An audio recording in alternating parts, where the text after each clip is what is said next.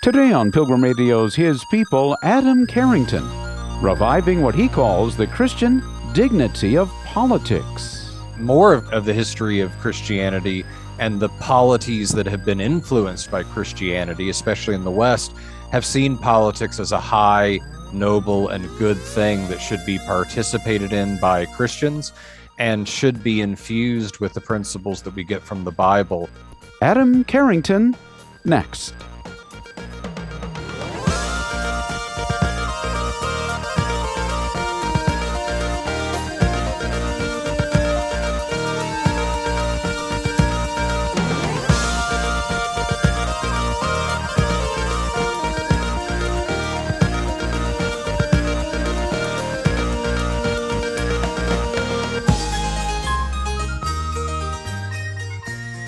Politics is not regarded well in some Christian circles.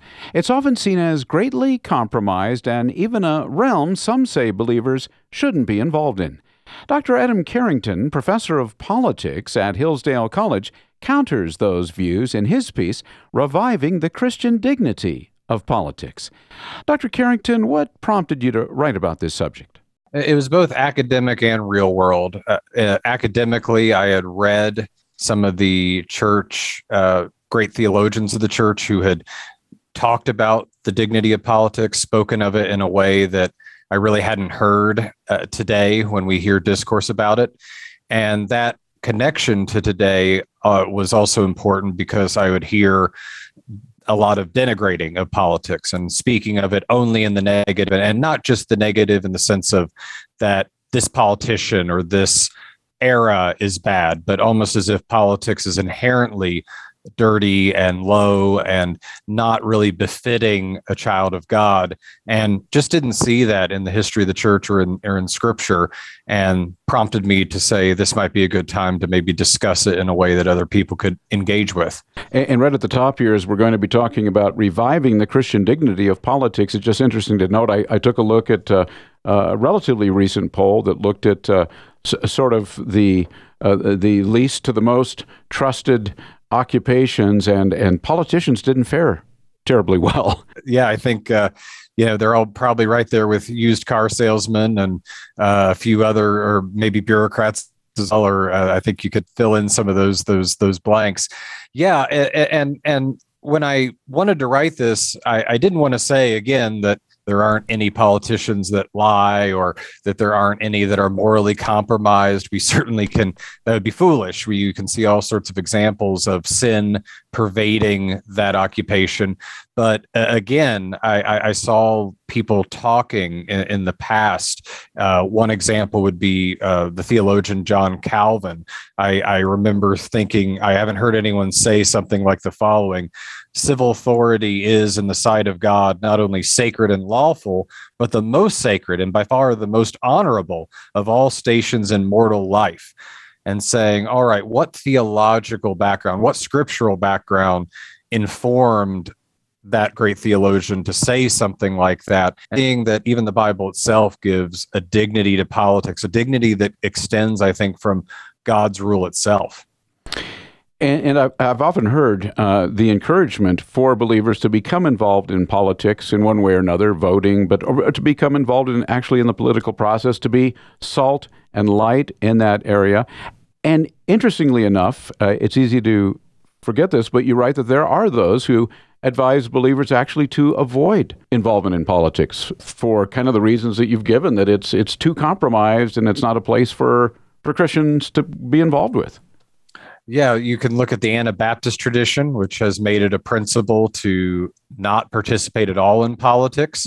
And then I think you have some people that maybe they don't go that far. They see that you have to engage in citizenship to some basic degree, but hold your nose, vote, roll your eyes, and then move on. And one point I think that that undermines or that doesn't respect is that ultimately, scripture says God is the founder of politics. He is the founder of it in general. I think establishing politics as the way that we operate in community together, that we operate under laws together, the way that we live together, but also particular leaders and regimes that he puts them in place as Romans 13 articulates famously. And therefore, it's it, you you would be saying something you don't want to say about God if you said that it's inherently dirty and low, because if He has founded it, if He has established it, then it is ultimately foundationally good, and anything you would attribute bad to it would be just our corruptions. So Romans 13 would be one of the foundational biblical passages to, to show that God has ordained the political institutions, governments, and those that govern. Yes, uh, that would be to to to say that human rule is the case. And I think there's even a prerequisite to that that you see in other passages, which is that as God Himself, God, and this is a point I tried to make in the article, that it's not just that God is like a ruler, like a king, like a lawgiver. He is those things. He is the ultimate and perfect example of someone who engages, a being that engages in politics. He makes a law, he enforces it. He is the Lord of hosts, as he is called. So therefore, he he even engages in military affairs, right? And and we see in him a certain pattern that is, I think, expected of human rulers. I think there's some limitations to that we can talk about. Obviously, we're not God mm-hmm. nor our rulers, but um, uh, when it talks about God's throne being established in righteousness and in justice, the the ultimate purpose i think of human politics is righteousness and justice and trying to realize it as best human beings can in a political community. That it's the exercise of power under law. And god gives a law and exercises power uh, within his own law. And that therefore there is something in human rule that images or uh, you know a pale image as anything uh, uh, of god is that it's in human beings but images what he does. And therefore when god establishes us uh, human rule he is uh, giving us also a pattern for it in his the way he's exercised his own rule. And that's why he's talked about in very political terms especially in the old testament well, your piece is reviving the Christian dignity of politics. So that word reviving uh, tends to imply that. Uh, are you saying there was a time that politics was uh, self consciously infused with Christian dignity? Yes, I think you can look at the history of the church and look at especially once you, you get to um, uh, the medieval times you can see uh, the the you know Thomas Aquinas, the theologian, talking about the dignity of politics and saying there is an art to it that is worth studying. There is an art to it that involves figuring out what is noble and righteous and just under God. You can see it in the Reformation. The Reformation did not diverge from that with what Calvin said. I also quote uh, a lesser known theologian that I think should be better known, Peter Martyr Vermigli. Um, I think if, if you go across the, the, the whole expanse, um, more of Christian of the history of Christianity and the polities that have been influenced by Christianity, especially in the West, have seen politics as a high noble and good thing that should be participated in by Christians and should be infused with the principles that we get from the Bible when participating in that. So I think the the low down dirty politics view is actually a minority view in the history of Christianity even if it might seem to be a majority view if you look too much online and and maybe talk to people too much today. It seems that one of the uh, theologians that you cite, perhaps you've already cited either Calvin or, or, or Thomas Aquinas, but made reference to the governing politician, the ruler, the magistrate, that kind of thing, as having an office uh, from God based upon Scripture that is uh, not far different or below that of, uh, of a church pastor or minister. Right. And this is where you get into that God rules through uh, his church God rules through governments. Both exist and they are distinct, and there needs to be a distinction held. I don't think that scripture supports a kind of theocracy necessarily that combines them into one. Uh, and I think you can see that even in where they get their knowledge. If you look at Psalm 19, for example, the first half is extolling what we can know of God from nature, what we can know of God from his creation. And then it goes to talking about his law and love for his law and learning from his law. And I think those two lenses are uh, often the primary lenses that the, the the state and the church get their knowledge from nature with the state and from scripture with the church.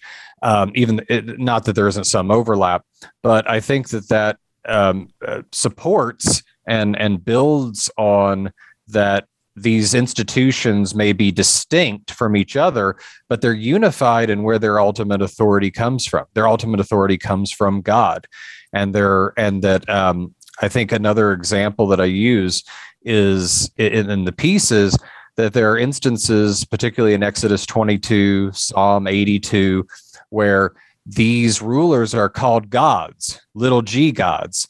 And how do you not make that idolatry? Obviously, the Bible's not mm-hmm. Positioning us for idolatry. Yeah.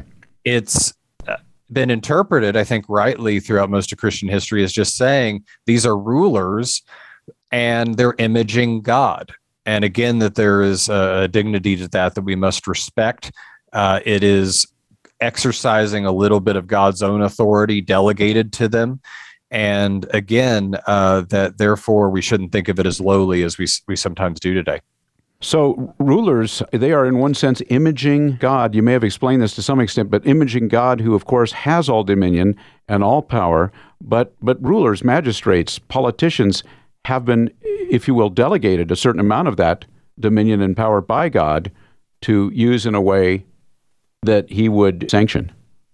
Right. And that's where I think you just have to ask the fundamental question what is politics? And politics, I think you can say, uh, this may not be the perfect definition, but it is the exercise of power grounded in law for the pursuit of justice, uh, justice and righteousness, actually, I would say. And God does so. He does that uh, in in a with his omnipotent power, with his perfect law, with his inerrant justice because he is holy. And human beings, human rulers are supposed to image that. Think of Psalm 72, where it begins by asking God, give the king your justice and your righteousness, O Lord, mm-hmm. your righteousness, the righteousness of God. And uh, I think that that also shows the limit of politics as well. Uh, rulers don't live forever. God's rule is forever. That's a limitation. Uh, related, God's power is infinite. Human rule is limited, and for reasons I'll mention in just a second, that's a good thing. Mm-hmm. Um, uh, our laws and our justice is imperfect, even if it is supposed to image God's as much as possible. So, uh, you know, you d- you don't want to turn political rulers into big G God. That's actually the temptation I think that comes out of the fall in the Garden of Eden is to be like God. But to image him in a way that is submissive to his rule, submissive to his power, submissive to his justice is perfectly in line with how I think the Bible looks at politics and how Christians in, throughout much of history have then taken scripture and tried to apply it. So you're saying hu- human rule is is limited. It's a good thing because of the tendency for for man to want to gain more and more power, if you will and yes and, and and the gaining of power is obviously connected with human fallenness the fact that human mm-hmm. beings will have uh, sin has marred their reason so their thinking but it's also marred their hearts and that's why you have limitations on human rule that don't exist for god because we are sinful and god is not and that's comes up in scripture as well. There are several Psalms. Psalm 82, again, is one example where God comes down and speaks to human rulers and upbraids them, attacks them, uh, uh, condemns them because they have not exercised their rule in his image. They have oppressed helpless people like the, the fatherless and the widow. They have acted for selfish gain and sinful gain. And one thing he tells them, besides the fact that they're wrong, is to say that um, they are human beings and will die like human beings. And I think that's a double warning. One, they're not like God because they are mortal. Two, uh, God can punish human rulers, as we see in, in various instances of the Bible, and and human peoples as well. Uh, by by uh, giving them sickness, death, other things. So uh, again, uh, uh, the dignity of politics is tied up in God's holiness, God's righteousness, God's goodness, and human beings that participate in it should do so as human beings, as creatures of the divine, recognizing their own limitations due to their finitude and due to their sinfulness. Requirements or demands that God would put upon the person who is considering, I'm thinking particularly of a believer, but is considering entering the field of politics. You, have obviously made the case already that believers can be politicians without shame, regardless of the view or esteem that politics is often held in today. Can you talk a little bit about what some of those demands are if somebody is thinking, Am I called to do this? Right.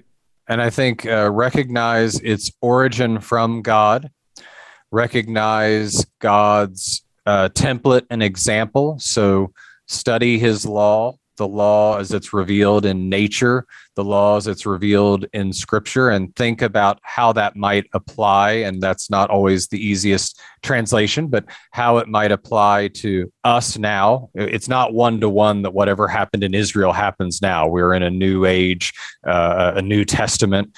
Uh, but the the nature of justice and righteousness doesn't change. So I think the person should study that and they should be someone who then submits to God and asks for wisdom and wisdom that is particular to politics. There uh, and and ask that that wisdom that is particular to politics would shine in them. In fact uh, another quote that i used from calvin that i think might be helpful here is uh, he says, but it must be laid down as a principle that no man is qualified for governing a commonwealth unless he has been appointed to it by God and be endued with uncommon excellence. So it should be in submission to God. It should be looking to God. It should be something that you're skilled in. And, uh, and and maintaining that submissive humility to God and God's law, I think, is the first and primary uh, way that that that one that is called to this must must discern their calling and then act on it. You use the word humility, which is not a, a word that typically comes up in conversations in about politics, right?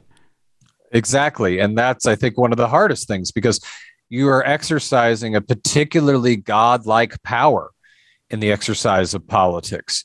You may be over men and women who praise you, who even adore you, we have a lot of that in politics, even today when people tend to look at it as a dirty business. And therefore, there is a lot of temptation to not be humble. There is a lot of temptation to puff you up, to become like Nebuchadnezzar. If you look at Nebuchadnezzar, when God judges him, it's when he says, Look at what I've done. Look at my power. Look at my glory. And so um, I think that what Christianity particularly offers to politics a, a notion of righteousness, besides a notion of justice, is it offers to not make people godlike, to re- realize their place in the universe. And if anything, I think a lot of our totalitarian systems in the history of the world have been from the system or a ruler within the system thinking that he or she is God. If not literally, then at least in practice. And so I think that humility is not natural to human beings because of sin it's not natural to politics, and that Christianity offers the capacity to um, be tempered by that and therefore to rule more justly than maybe someone who doesn't have that understanding of the world. Well, we're talking about uh, the piece Reviving the Christian Dignity of Politics with the author Dr. Adam Carrington. He is Associate Professor of Politics at Hillsdale College in Michigan. And of course, we've been talking about principles, biblical principles from Scripture directly, Dr. Carrington, and also uh, theologians who have commented on the scripture uh, about that Christian dignity of politics. And I'm wondering, what is the value uh, to, to, kind of give us a sort of a practical look at it in studying the lives of Christian politicians, whether in the U.S. or whether elsewhere, who governed self consciously from a Christian worldview perspective, like a William Wilberforce, for example. Right. I think that it offers several things that are helpful. Uh, one is if you just have principles, those can be very abstract. And one of the challenges of politics is to make the universal particular, to take what is just for everyone and to ask in this time and place what is the best application of justice there. So the use of money can be a great example there. What should the tax laws look like? What should the laws regulating property look like? And we have a concept of property and just laws regarding taxation in general, what can be oppressive or what can be not oppressive.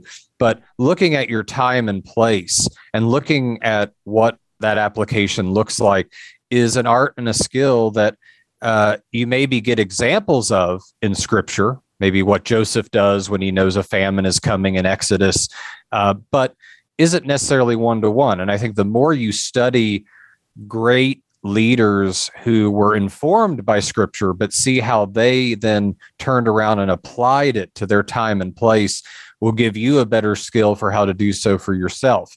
Um, it isn't one to one, it takes wisdom, uh, it takes skill.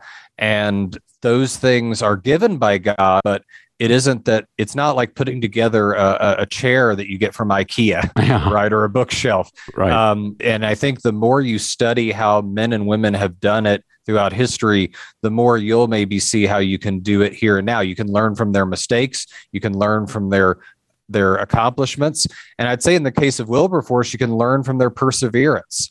That uh, the the old phrase "Rome wasn't built in a day." Well, great causes of justice God may bless in time. It may not be immediate. Uh, it may not be uh, that that that you that you don't have many failings, that you don't have many times where you may want to give up. And I think that is another thing that Christian biography can help in these instances. Would you refer to anybody else besides William Wilberforce, maybe somebody in the USA, uh, a life, a Christian politician's life that's worth studying, considering, um, seeing how these principles were fleshed out in the in the real world? Uh, I think that you can study uh, certainly certain movements and I think that there were men, say at the founding era. Um, you can look at John Witherspoon, who was president of Princeton, and but very involved in politics. Um, I think Alexander Hamilton in his later life, he sort of fell away from the faith and then came back to it. I think he is he is a good example uh, in the early early founding, and and one I'd give as an example that may seem strange, but it's actually because of how his heart was changed after politics was Andrew Jackson. Mm. So a man who was very consumed by I think some unchristian principles, some even hateful principles, uh, while in politics, and then had a conversion late in life where he was forced to forgive his enemies and brought to tears. Uh, I, have read from the historical record in, in doing so. Uh, so I think those might be some some examples. Um, you know, we, I, I, think there's a lot a lot of others that I, I, I, could point to too, but I'll just leave it at that. Mm-hmm. Uh, and, and, Christian movements, uh, parts of the abolitionist movement. I'll just say that were um, you know imperfect at times, but were very much informed by the idea that God has created all men equal in his image. And so I think that would be a movement to go along with particular persons that you could look at. Well, our time is going very quickly. I did want to ask you cite uh, famous Bible commentator Matthew Henry in your piece, Reviving the Christian Dignity of Politics. He weighs in. Uh, what does he say? So he, I think, is is obviously. I, I've never known a pastor that doesn't seem to have him on his shelf. Yeah. And he in particular, I brought him in for his commentary on Psalm 82 that I've referenced before. And one one thing he says is that good magistrates, I'm quoting here, good magistrates who answer the ends of magistracy, sorry, are as God. Uh, some of his honor is put upon them. They are his vice regents and a great blessing to any people. And I think he's just echoing some of the other themes we, we we've seen here and shows, by the way, some of the other. I've quoted people from the Middle Ages. I've quoted people from the Reformation era. He's writing uh, more in the 19th century. That this is consistent. That good magistrates are acting as God.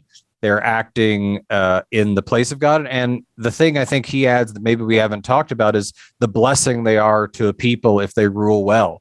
Uh, God gives bad rulers at times as a curse, a condemnation, but he gives good rulers as a blessing. And that we should be thankful when we have good rulers and we when we have bad rulers, uh, pray for their improvement, pray for maybe better rulers, and uh, I think that, that that that shows that that the dignity of politics can also be the blessing of politics when it's done the way that God ordains. Maybe this is an obvious question, Dr. Carrington, but taking all that you've said into consideration to this point, what, what should, what do you suggest should be the Christian orientation uh, toward politics and even politicians? It recognize its potential and therefore don't underestimate it, but recognize its limitations, so therefore don't uh, attach too much to it. And on that, I think what you realize is there's great potential for good to be done here and now for breaking in the kingdom where possible, but that the ultimate realization of perfect rule will be when God returns, when Christ returns. And to hold that tension, the already and the not yet operates in politics as well and therefore to pray for our rulers as human beings, but as human beings that have uh, a a task ordained by God. And one example I will give, I think, is Psalm 20. Psalm 20, I think, lays out how that psalmist is praying for the king of Israel. And I think that there are images of how we can pray for our rulers as well, uh, even in a different context. So uh, recognize politics' potential and its limitations and wait for the ultimate inbreaking of the kingdom when Christ returns. That's a hard uh, juxtaposition, but one that I think that we're called to and that can give politics both its dignity and its limits at the same time. Well, your piece is uh, Reviving the Christian Dignity of Politics. Uh, my guest is Dr. Adam Carrington. He uh, teaches at Hillsdale College. He's Associate Professor of Politics there. Well, if people would like to read this article, Dr. Carrington, where can they find it uh, online? Uh, they can find it on the uh, publication Adfontes, which is part of the Davenant Institute that does a lot of this resourcing and bringing back the great thinkers, Protestant thinkers, particularly of the past, and is uh, reviving, especially looking at politics and society. But yes, at adfontes.com, that publication, and it's there online for, for people that might be interested in looking further. You've been listening to His People on Pilgrim Radio. Many thanks to our guest, Adam Carrington, professor of politics at Hillsdale College. We've been discussing his piece, Reviving the Christian Dignity of Politics. Coming up on tomorrow's program, it's Deborah Murky on her gripping story of faith, family, and miraculous grace. I went to visit her the next time in the jail, and she asked me, she said, There's no forgiveness for what I've done, is there? And when I asked her forgiveness from who, and she said, God, I had to tell her the truth. and that really was about killing me because I didn't want to tell her the truth. I didn't want to tell her that, no, through Jesus Christ. And if you're sincerely sorry, you know, that through Jesus Christ, yes, even this can be forgiven. That's tomorrow at this same time, right here on His People. Thanks for listening.